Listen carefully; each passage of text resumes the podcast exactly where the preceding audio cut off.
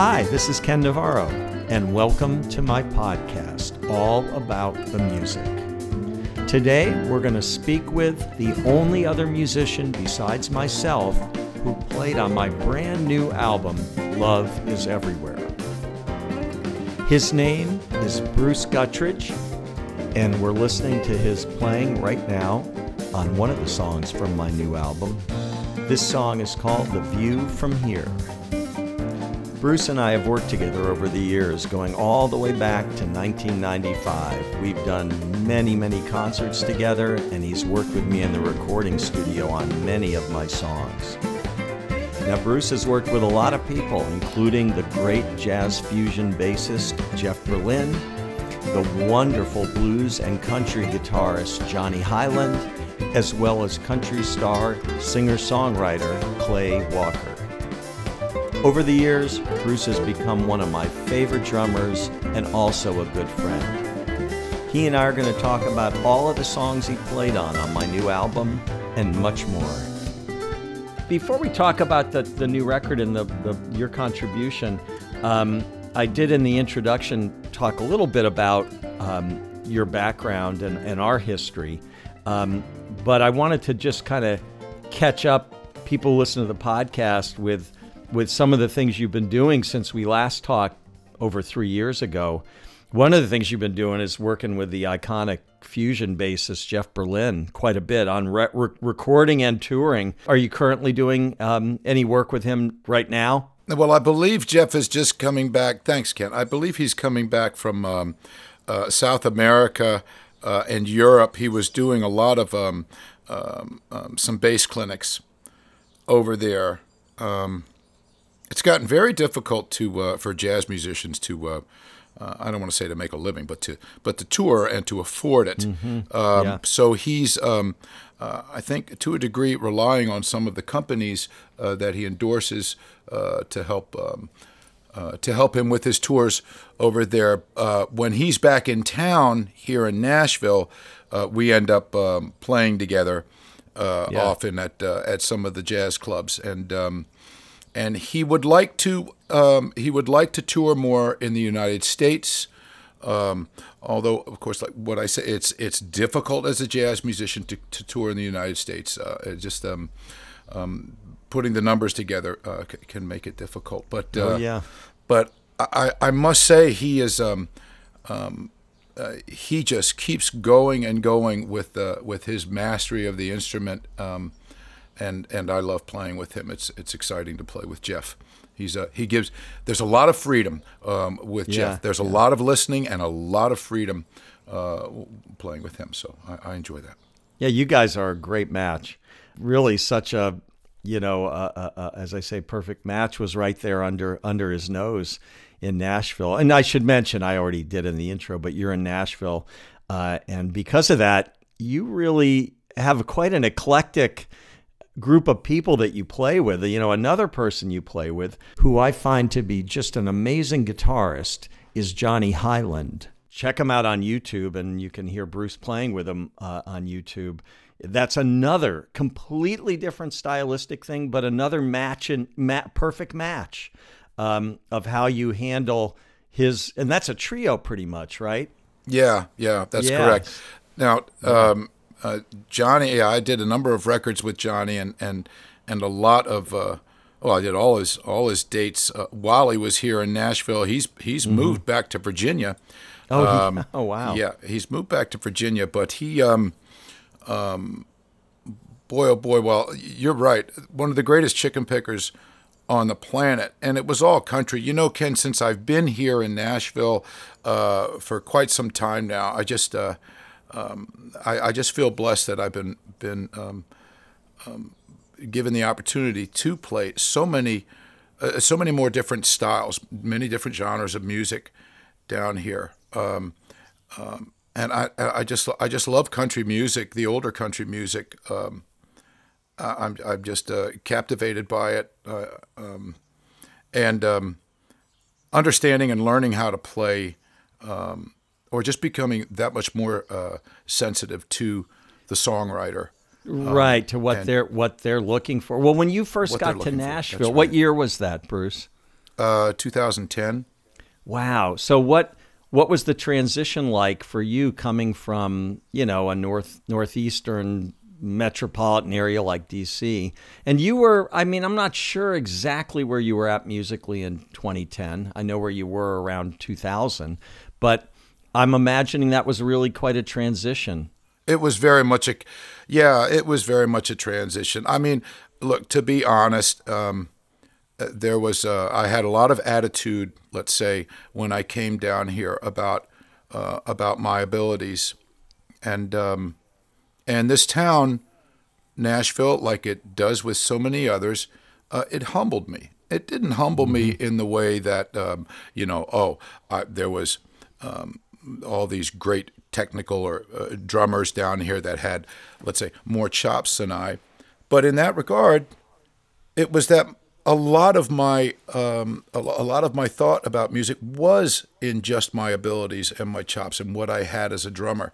No, the there were, I, I met many musicians and drummers down here that had um, maybe not the quite the chops I had, but they had the discipline and the sensitivity to um, um, to to the songwriter, and they uh, and they understood that, and that um, that really, you know, I hate to say it, but it took me um, uh, uh, several years to to to really acknowledge, and then I was able to. Um, I was like uh, a, a, clear palette almost in my in my thinking about music, and I was able to to to just take in uh, a new way of thinking of, and approaching my instrument and approaching music in general. Um, and uh, I, I've, I'm so grateful for, for that experience, for being down here. Um, I, I, I just feel I'm a much better player. Yeah, no, that's a big, big change. It it's also represents a lot of growth as just a as a human being. You know, to be able to to see where where you could be better. You know, and some of it's being humbled i think and some of it's just rec I, I, don't know it's almost like a finishing school you know you have all that other stuff happening i think you were way above the pack in general and so it sounds like what you're really saying is it was learning how to harness that That's and how exactly to, right yeah, you know and how to take your musicality to the next place not your not your proficiency at the drums because that was unquestionable 20 years earlier uh, when we were working together all the time but yeah, that's something that I mean, I think just about every major music city does that to to a musician. New York, Nashville, L.A. I'm not sure if there's any others we should mention. I think that for one thing, I just remember when I lived in L.A. There were so many people within a stone's throw of whatever studio you were in who could do the job. So it was a little hard to have attitude because they you just knew, well, I could vanish tomorrow and nothing would change around here. Yeah. You know, life would go on without me. Um, and so, how do I find my place in in this situation? Which is what I'm, you know, imagine you felt in 2010. But yeah. but you you have, and I mean, and you've also played with some some pretty well known country artists too. Who was yeah. it that you went out on the road with? Um, yeah. Um, uh, uh, uh, a fellow named an artist named Clay Walker. I I, mm, I mm-hmm. toured mm-hmm. with him for for an entire year, and um, I, I, really enjoyed that. I I, I learned yeah. so much from that as well. I mean, I really learned everything down here has been well. Um, you know, the learning experience that I've gotten down here, which involves music, I can also um, look at that as um, just maturing on my own, just as a as a man, as a person, you know, right. um, eh, without getting too um, uh, spiritual or anything here. It's all it's all been um, it's all been so good for me. I think um, it's just been a, a, a, big maturing process. Not that not that I was. Well, maybe I was some arrogant, immature kid back east. I don't know, but uh, I don't think so. But, but down here, eh, but I, it's. I guess maybe that's just um, music is just that big a part of my life, your life as well. But um, um, as I learned through uh, music, I also learn through um, uh, to to be a, a better person. Yeah. well, yeah. the whole thing of jazz. I mean, and when I use the word jazz, I guess I really should say improvisational music. Like obviously the stuff you do with Jeff Berlin is one, you know, uh, end of the spectrum probably, uh, and this, but nevertheless, the stuff with with Johnny Hiland, it's still improvisational. It may be in some ways less wide open than than a Jeff Berlin gig, but there's still that input that happens where you're listening to everybody else and you're reacting to everybody else. And if you're not sensitive to what's going on, especially in a trio like that, um, it shows right away, you know, because it's like it's like a conversation of three people where one person clearly isn't paying attention anymore and yeah. just nodding that nodding their head, you know. Uh, what well, a great that's a, such a great point, Ken. You know, that's exactly right because improv when you uh, to improvise. I mean, even if I was to play a static beat, just right. keeping the tempo, I'm still improvising in how I make that beat feel. That, exactly. And if I yeah. if I'm that sensitive to the music as I should be, then um, uh, then it's improv all the way, even to that degree.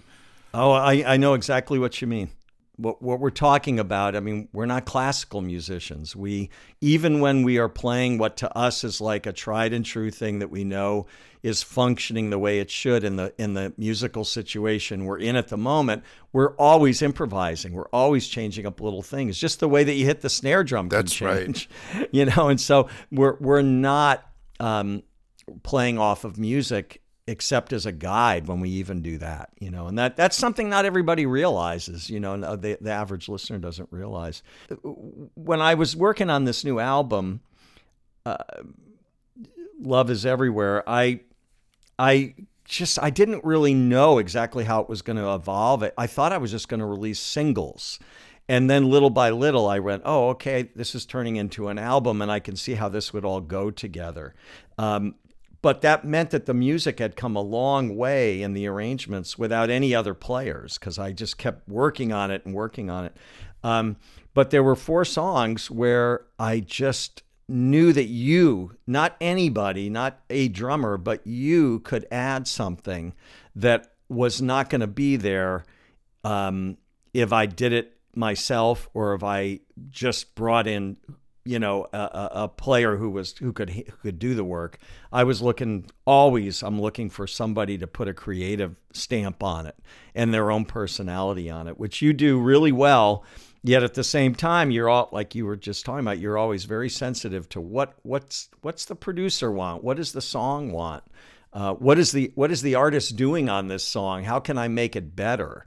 Um, and the first one of those was the opening track, uh, which is called "A Little Kiss," And this was one where I purposely, I, I there could have hired certain drummers who would have been the logical person to plug into the it, into the song, but I wanted something a little different, and that was I was trying to get kind of an old throwback to what I guess we used to call blue-eyed soul. You know, some of the Doobie Brothers grooves and Hall and Oates and things like that and I and I that was my only guidance that I think I gave to you. But you you knew exactly what I was talking about, and then you you delivered a track that right off the bat was was basically coming right out of that place. And um, I'm wondering, you know, in terms of how you you you conceived the part, and then how how you decided ultimately the the the choice of snare drum the choice of what you were going for with the overall sound of the way you recorded the drums. I'm curious as to how uh, was that something that you had to labor over, or was it something you pretty quickly knew what you wanted to do? Yeah, well, um, my laboring uh, is um, can be throttled a bit by uh, the amount of drums that I have. I have about 12, uh, 12 good snare drums um, and so it's not that difficult to choose um, one or two that would be uh, in the ballpark of what I want to want to hear. Um, there's other drummers that are that are choosing from 40 to 50 to, to some even 100 snare drums. But um, but you know but you know Ken it's um uh, well I know you know this but um, it, it's so much how you how you approach it, how you play it, you know, um, uh, how you how you hit the drum. Um, I don't want to say that you can almost make any drum sound good, but I wanted something that um, um, I like snare drums that are articulate um, and um, uh, where my ghost notes and, and the little nuances that I might play um, are going to be replicated on on on, on the Yeah, tape you're, or on you're going to actually hear them in a mix. You could Yeah, hear it in a yeah. mix, yeah. So it's not that difficult as long as it doesn't have some, um, you know, uh, um, some boing or something which is, uh, Mm-hmm, you know, obviously uh, uh, not going to work. Uh, um, I'll, go ahead and use that. And I think we did go through maybe two or three, and you you ultimately uh, decided on. Um, Well, you gave me some choices. Which yeah, which really one? nice. Which ones that you Yeah. wanted? Yeah.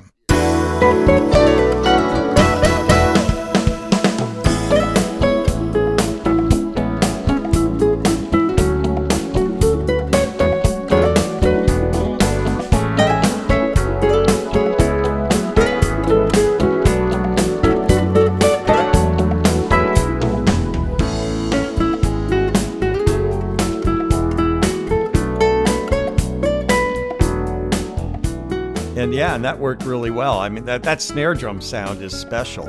Uh, I it, it it's it, it it I think a snare drum. People don't realize that the average listener doesn't realize they're hearing the snare drum probably as much or more than anything else in, in, in a lot of songs because it's every two two times every bar, Yeah. at least.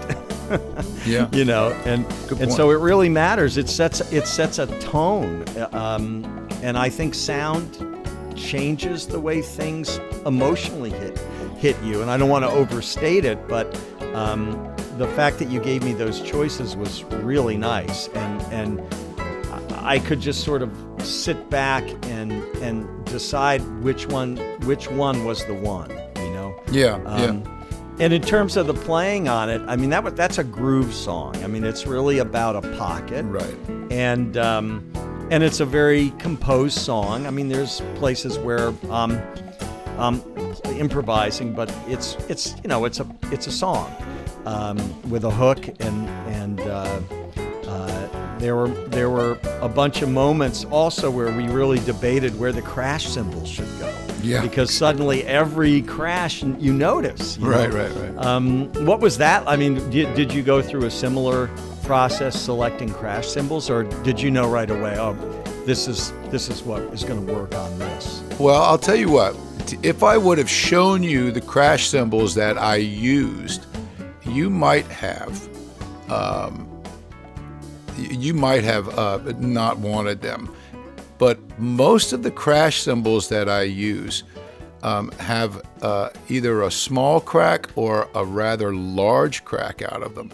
And I've got to tell you that when I record with these cymbals, the crashes at least, they open up very quick, they decay, they decay rather quickly, and um, they're and they're just right. It's just what I want. It's not they're not so much an an effect, but um, um, I, I'm you know I I found that um, cymbals that sort of come in and go and uh, are are.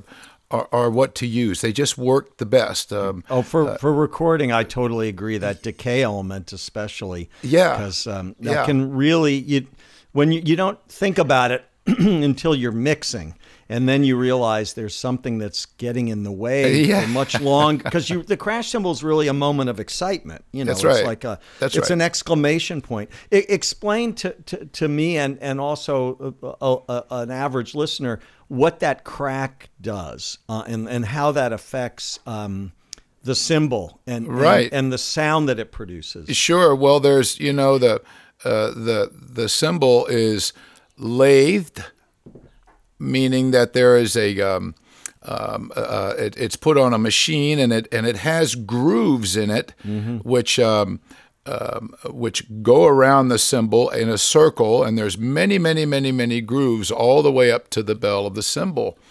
And what those grooves do is elongate or sustain the metal um, Oh, uh, yeah. to, to ring longer, to give it that long ring. If it didn't have that, it would simply just be a dead piece of metal, which would go shunk, and that's it. Wow. But Wow, with I that lathing, that. that lathing process allows the cymbal to sustain. So if there's an interruption in um, some of those outer bands of or outer circles in the outer band of the cymbal that will uh, begin to uh, shorten uh, the decay of the cymbal.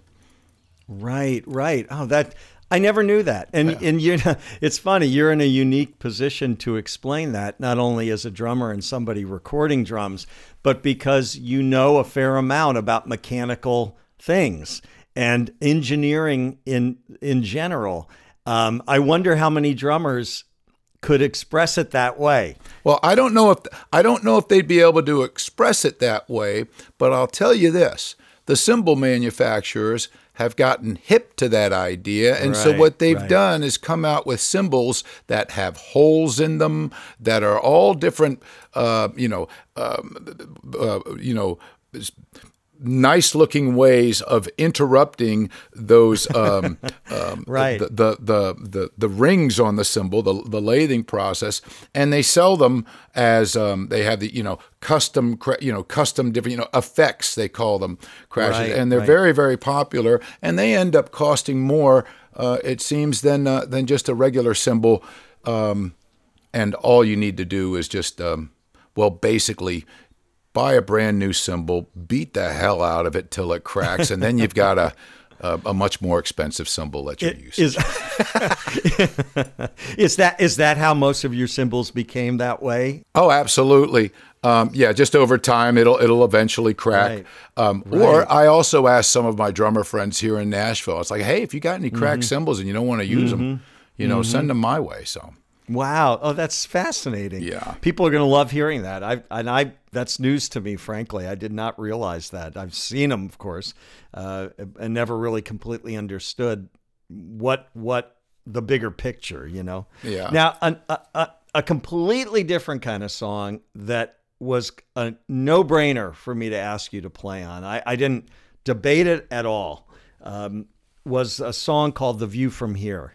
Oh, yeah. And this was this was one where I just was like, this is such a difficult drum part because I had in the demo I had a drum part, and and but I I felt like well it's one thing to have somebody play this, and in a way what's the point? I've already got that in a in a in a virtual instrument that's very believable. But what isn't happening is any kind of creative input. It's just this complex, uh, somewhat busy groove that I've created. But what I I thought to myself, well, what Bruce can do with this is once he gets comfortable with it, he's going to be creative with it. He's going to bring some things that I would never have thought of, and would would there'll be an energy that comes from it that that honestly, and I'm not just saying this because we're talking, but that I, I couldn't think of anybody else who could really do that and bring the creative um, energy to it that the song really needed. So when you first heard that, um, did you think, well, why why do I have to why do I have to struggle to get this thing down? I mean, this is if I'd known how how hard this might be, I would have asked for more money.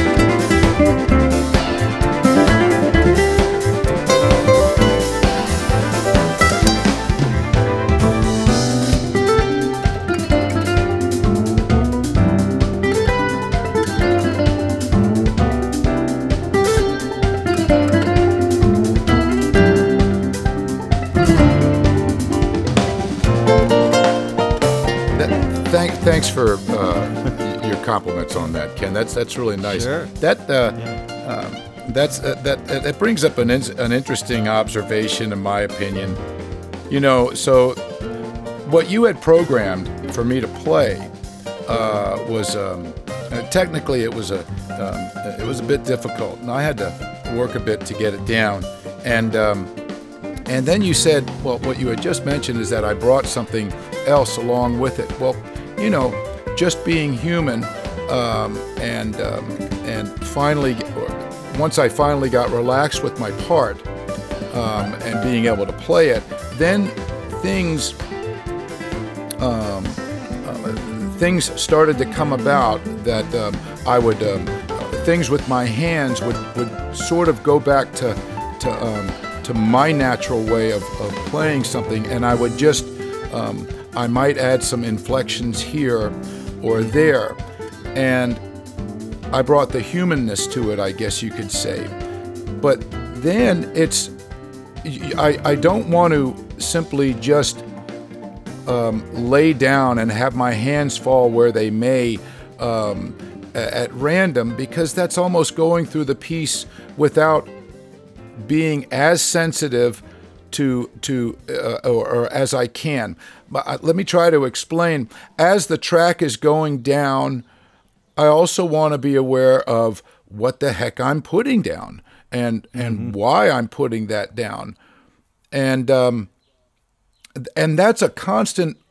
I'm I'm constantly learning and getting better at that, whether it be a drum solo or whether it be what I'm saying um, um, or how I'm uh, interpreting a piece of music, because once it goes down, it's there in print, and you can't really take it back unless you you redo it. But um, the challenge for me is to um, um, if I when I bring the humanness in it, is that helping with the music? Is that propelling the music forward or the, mm. the rhythm forward or not? And um, and just the idea of of let's say letting your hands do the work and your mind is somewhere else you know you can kind of easily do that just throw your sticks down anywhere in time um, and and and say something but it's but but it's only half of what you can really do the other half is actually play what you want to play and and um, right. um, in a in a very um, natural way and something which is giving to the music. I hope that doesn't sound too complicated, too um, uh, too too too in depth, but it's a it really is a it's a it's a big challenge, particularly with a, a, a tune which is up in tempo. There's a lot of notes going on, and um, you can quite easily just sort of fall into a place where you're just where your hands are going um, simply because you're you're playing in time and your hands just automatically do stuff, but it's not really saying anything. Right. Well, and when it's challenging because when it's something technically difficult, it can feel like, geez, I'm getting, I'm playing the part, you know, and and to step above that means that you have to live with it an amount of time that you do, and not everybody does that. I, I don't really know, but I know you, so I know that you don't really even start tracking till you feel like you've got the piece at that level where you're where you're able to step above the technical demands and because this one this drum part had such high technical demands it's that much easier to fall into that thing we were talking about before where you're doing the equivalent of nodding your head you know. You're you're there you're present but wanting to take it that next step that's exactly why you were like my only thought for this one you know. It was well that's because you, really you do that. And of course you have that technical ability in the first place. Now i should mention and i mentioned this on my preview podcast for the whole album um, that i loved what you were doing so much that i said okay we need to make a change to the arrangement in the song and we need a drum solo so that's a sign of a of a happy producer. I'll tell you. Uh, you know, so we did that. I changed the arrangement around so so that you could step out, and then for that drum solo, I went back and replayed all of my parts so that they they they went with you. Um, it was kind of you know when you record this way, you in Nashville, me in in in on you know Delaware or Maryland, depending which studio I'm in. When you work that way you know, there's a certain amount of what I call ping ponging. You know, I hit the ball to you, and you take a look at where I hit it, and then you hit it back in a way that hopefully uh, makes sense musically. And then I, and then after you hit it back, I said, I got to hit all the balls back now because this changes everything.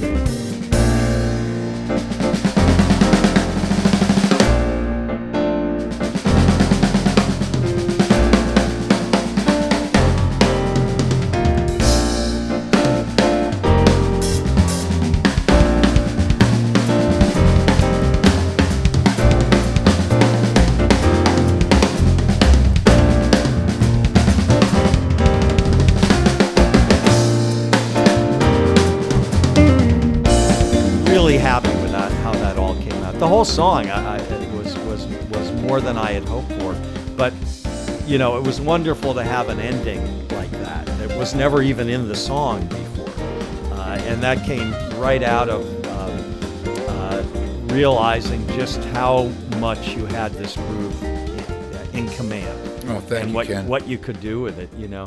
Th- Then I gave you a completely different kind of a song.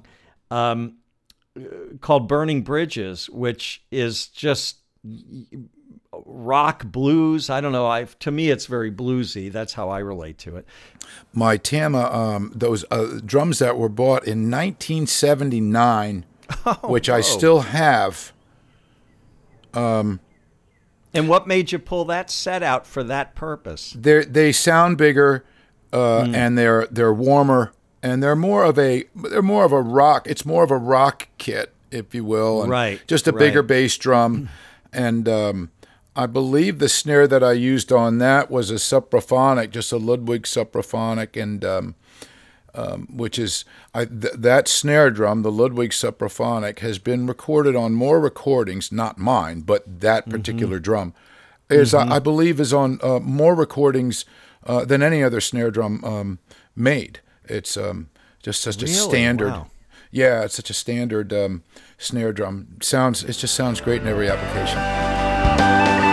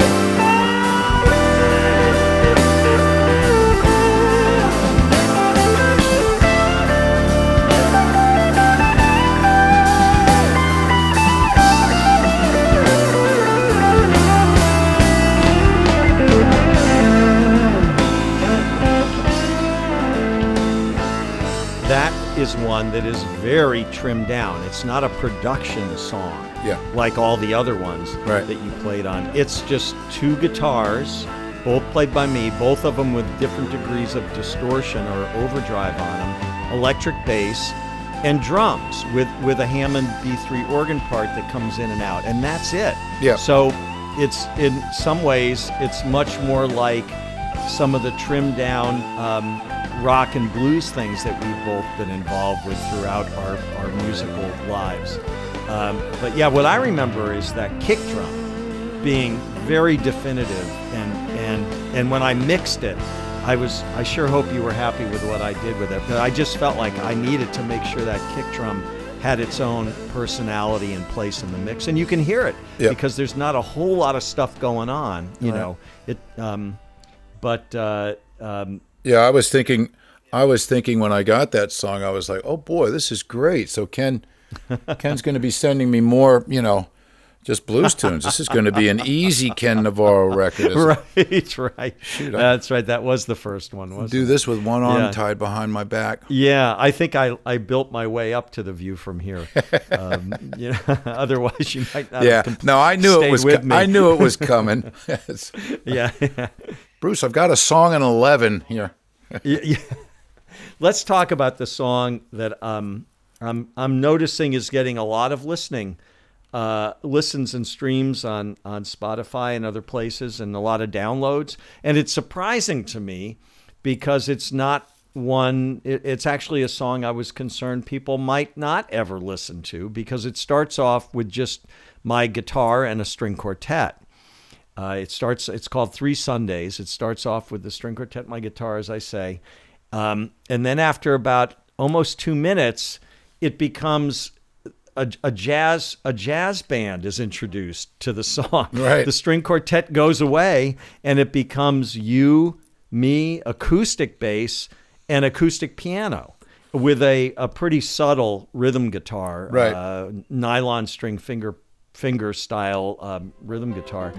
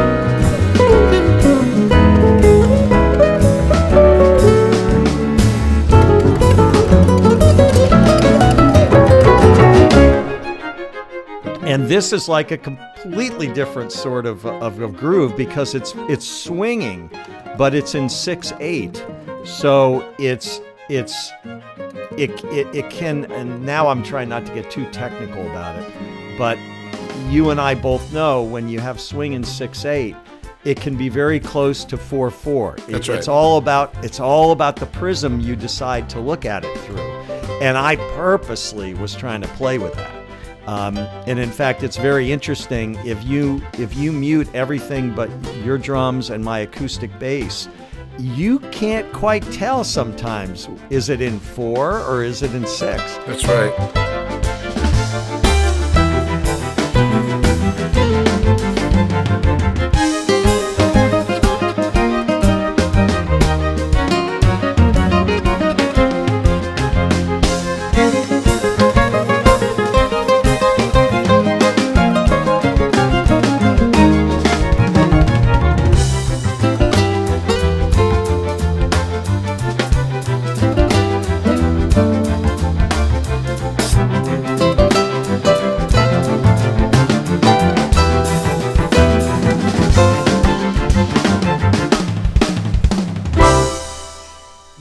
No, you let me. You you definitely let me go on those on on on these songs. Yeah, yeah. Um, and and on, on, on this one in particular, and um, yeah, and I really like the um, uh, going between six eight and four four. Just uh, just implying um, right. either a, a, a straight four four swing or um, or a six eight. That's fun. That's fun to do. It takes um, yeah. it, it, it's um, it's a it's another shelf, if you will, that you have to step up to while you're playing. It's just another area of um, of, uh, of really listening and, and staying in because you, you can lose the one, but it's um, it's it's just such a at least for me it just it, it's fun to do it's it's it's natural and um and um and and and, and I, I I like that very much it's a good um uh, it's it's a good feeling going back and forth yeah, and it sounds seamless. and it sounds very improvisational the way that you approached it. And I wanted to ask you about that. How do you look at both as a player but also as a composer yourself? How do you look at when you're recording part like that that's got to feel improvisational and in fact it is improvisational, but you know all the time that you're recording it that it's not off in the in the atmosphere. It's actually digitally captured. Yeah. How I- I mean, do you find yourself having to fight the battle that I sometimes fight of getting too careful because you know that quote unquote red light is on and you know it's being captured or do you is somehow are you have you found ways to free yourself to kind of continue to have that improvisational spirit that ultimately is what makes it work the first thing that comes to mind is how is this going to sound with the song? Um, you know, is it is it gonna is it gonna be right? Um, sometimes um, it's the right thing to go over the top. You know that because that adds that element of drum excitement. But Right. but now it's um you know and you don't want to self edit yourself into a into a you know a, a, to where you sound you know it's cardboard and there's nothing exciting about it um but um but there's a there's a i don't know I, I, I what the right word but there is a bit of I guess the word is to me. It's kind of cool. There's a bit of coolness that um, that I like to have come out in my playing. So I'm I'm kind of aware of that. Um, but I do know as well that uh, man, you gotta you gotta let yourself relax and, and let it go, because uh, if you're not relaxed and don't let it go, uh, it's going to sound like that on tape. It's going to Yeah, sound that's um, right. It's going to sound somewhat um, um, you know um, that you've um, that you've not so much held back, but a, bit of a stiffness to it, and uh, yeah you know, you know, I always I remember what Pete Erskine said years and years and years ago, and he said uh, about his playing. He goes, you know, he goes, I don't care, but I like to hear a little bit of swing in everything that I do. You know, and he said maybe Right. that's why I- don't get as called as much as I'd like to, but I just like the swing. And when he said that, that really resonated with me. I kind of like that too, and it's um, right um, and I think that you can find a little bit of swing in everything, you know. Right, Even right, in country music. I mean, there actually there's Yeah. quite a lot of swing in country music, but yeah but uh, just having that bit of a that bit of a bounce, to me, that's kind of cool, you know. And so I I I like that. I think you're using the word swing, and I know I think I know what you mean, but I think you're using the word swing to try to describe that in between the cracks stuff. That's Yes. like it's it's where the feel is. Yeah, And when you start so- playing tight, you know, that's sometimes people say things like, "Yeah, they were that band was tight." And I'm thinking, all right, yeah, I know what they mean. That band was really together and everything went flawlessly. And Right. but but in a way t- being tight is like not a good thing for a rhythm section and i think that's what peter erskine was referring to i like a little bit of swing Yeah. and maybe that's why i don't get called quite as much because i'm not going to lock it up Right. i'm going to have a certain element of it and i think what you're saying is i'm that's what keeps me feeling like it's fresh because i allow that to be in there That's right. even even when I'm a little you know cautious about a part because cause, you know I when you're recording every little thing is noticeable. Uh, I I'm sure you had the experience maybe early on. Uh, I know that I did early on recording when you hear yourself for the first few times. You're sort of struck by the detail that's been captured and what you were getting away with, you know, before somebody put a microphone right next to it. you know. Right. Um, Yes. So, but no, I, I, I, I, I, I, that's interesting to hear because that, that, that balancing act of being loose or letting it swing is, is the balancing act is that and then of course all the details that are going by that you have to pay attention to all the all the all the stop all the bus stops you have to make while you're while you're being creative you know all the things that have to happen. Oh that accent there. Oh Ken's going to hit that in his solo. I got to I want to bring that out you know. Um, but uh, that that is something that uh, your abilities as a composer and your interest in music be way beyond just drums is the other thing that I think makes you so valuable on somebody else's project because you bring all of that to the table as well. Um, and I think that's why you try to to keep the swing in there too, because you know that's where that's where the real magic is. I was listening to rock and the and the music of the day with all my friends, but when mm-hmm. I got back home, it was all jazz. My parents yeah. would just be, you know, it would they were just such jazz enthusiasts. T- talk about your dad a little bit and how how he influenced your music and just your just to this day I think he still has an influence on oh yeah. on your you you know your take talk about him a little bit. Yeah what did he well, do? my father he's been gone for quite a while now but he um, was a, a jazz enthusiast um, way boy he was born in 1918 and and when he was 16 15 16 years old he would tell me um, growing up in um, in England he uh, he had a crystal radio kit and he would hear um, uh, he would listen to American jazz music, and he would uh, always reference Count Basie, of course. And he would tell, he would say, Bruce, you know, I would be listening to Basie, you know, every tub, and I was just 16 years old. Every tub is one of Basie's early tunes, right. and um, yeah. and uh, it's a great tune. And then he's, and then he would say, and then all of a sudden, there would be an interruption, and I would hear this. Uh, um, this this man talking in this very stern German voice, you know, right, and he would be picking up, um, you know, of course, Nazi Germany at the time, Whoa, Hitler, early, wow. right before, you know, a few years before the war, right, uh, and, right. and, so he would always give me a little bit of of uh, of history, background, a background, uh, as well as the jazz. But um, yeah. no, he, my father was. Um, um, a jazz enthusiast who followed uh, Basie, um, who uh, he, he wrote um, Jack Teagarden's um, biography. Um, wow. And um, just loved jazz and, and pretty much forced it on me at a very young age.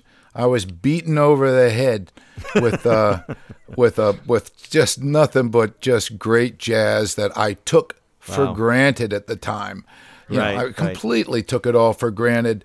But um, no, I four, I was four, five, six years old playing. You know, down. Um, yeah. You know, he would have a jazz record on, and I'd be playing drums to it, and so mm-hmm. it just became swing. Just became. Uh, uh, inherent. And then you know, I I took it all for granted. I just I took the the the fact that I could swing. Um, I, I, took that for granted. Uh, all um, for quite some time. You know, if if if I can, um, while you're saying that, I just want to I want to give you uh, uh, I just want to give you some uh, a, a, compliment here. One, you know, when when you sent this record, the CD to me, which was very nice, signed.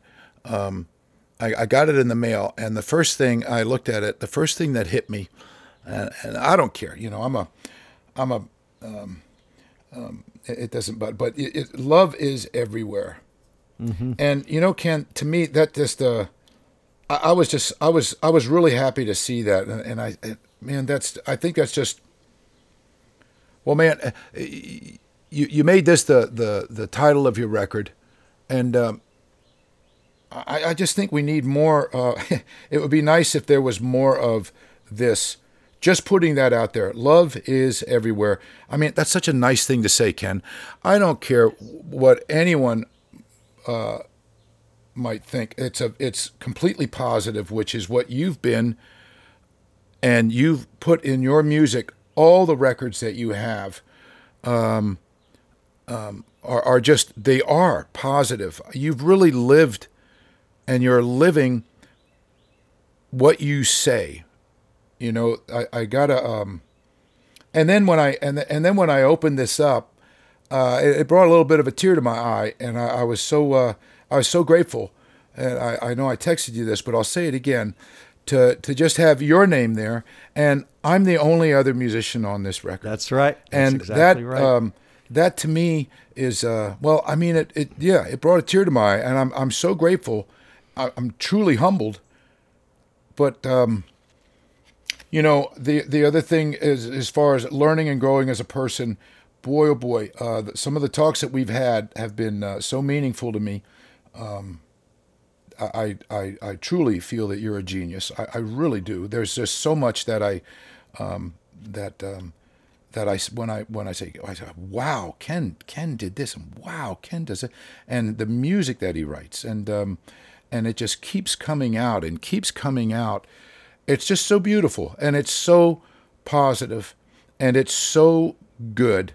Um, I'm, uh, you have been such a, um, I mean, you have been, you have taught me so much, really, uh, really have. Um, I, I, can't. Um, I'm, I'm so grateful to you, Ken. I, I that's so thank that's you. humbling to me to hear that from you, somebody who I respect on many levels.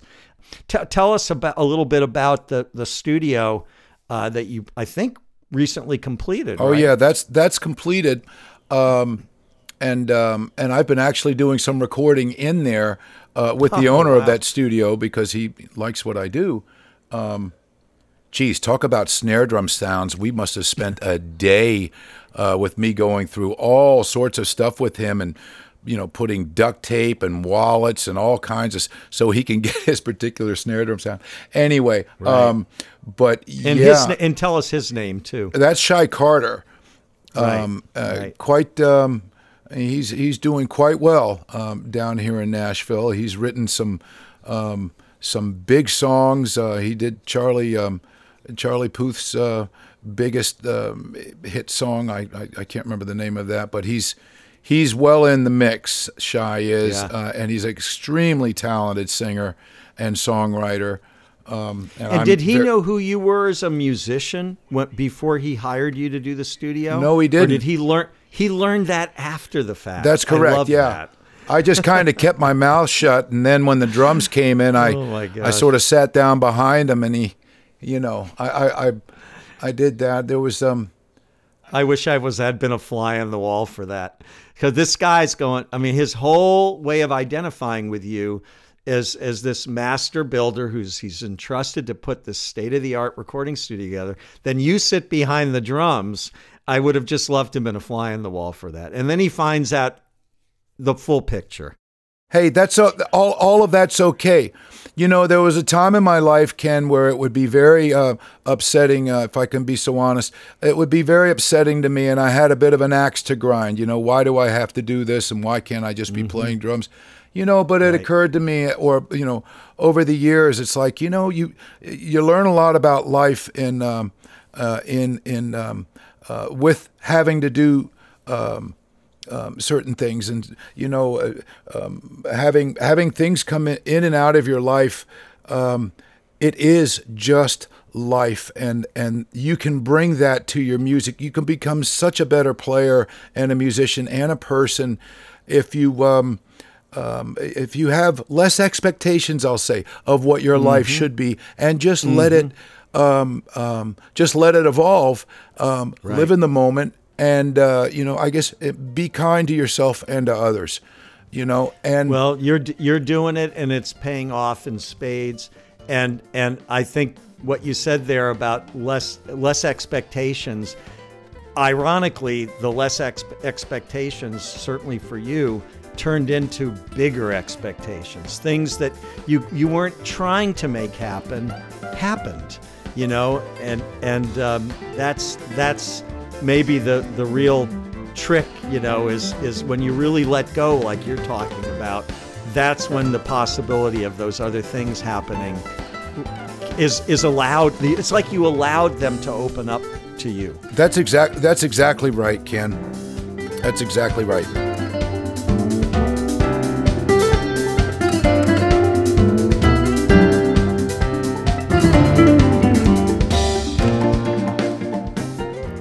That was my conversation with the great drummer Bruce Guttridge. So, everybody, thanks again for joining me on my podcast. I'm going to do another one pretty soon.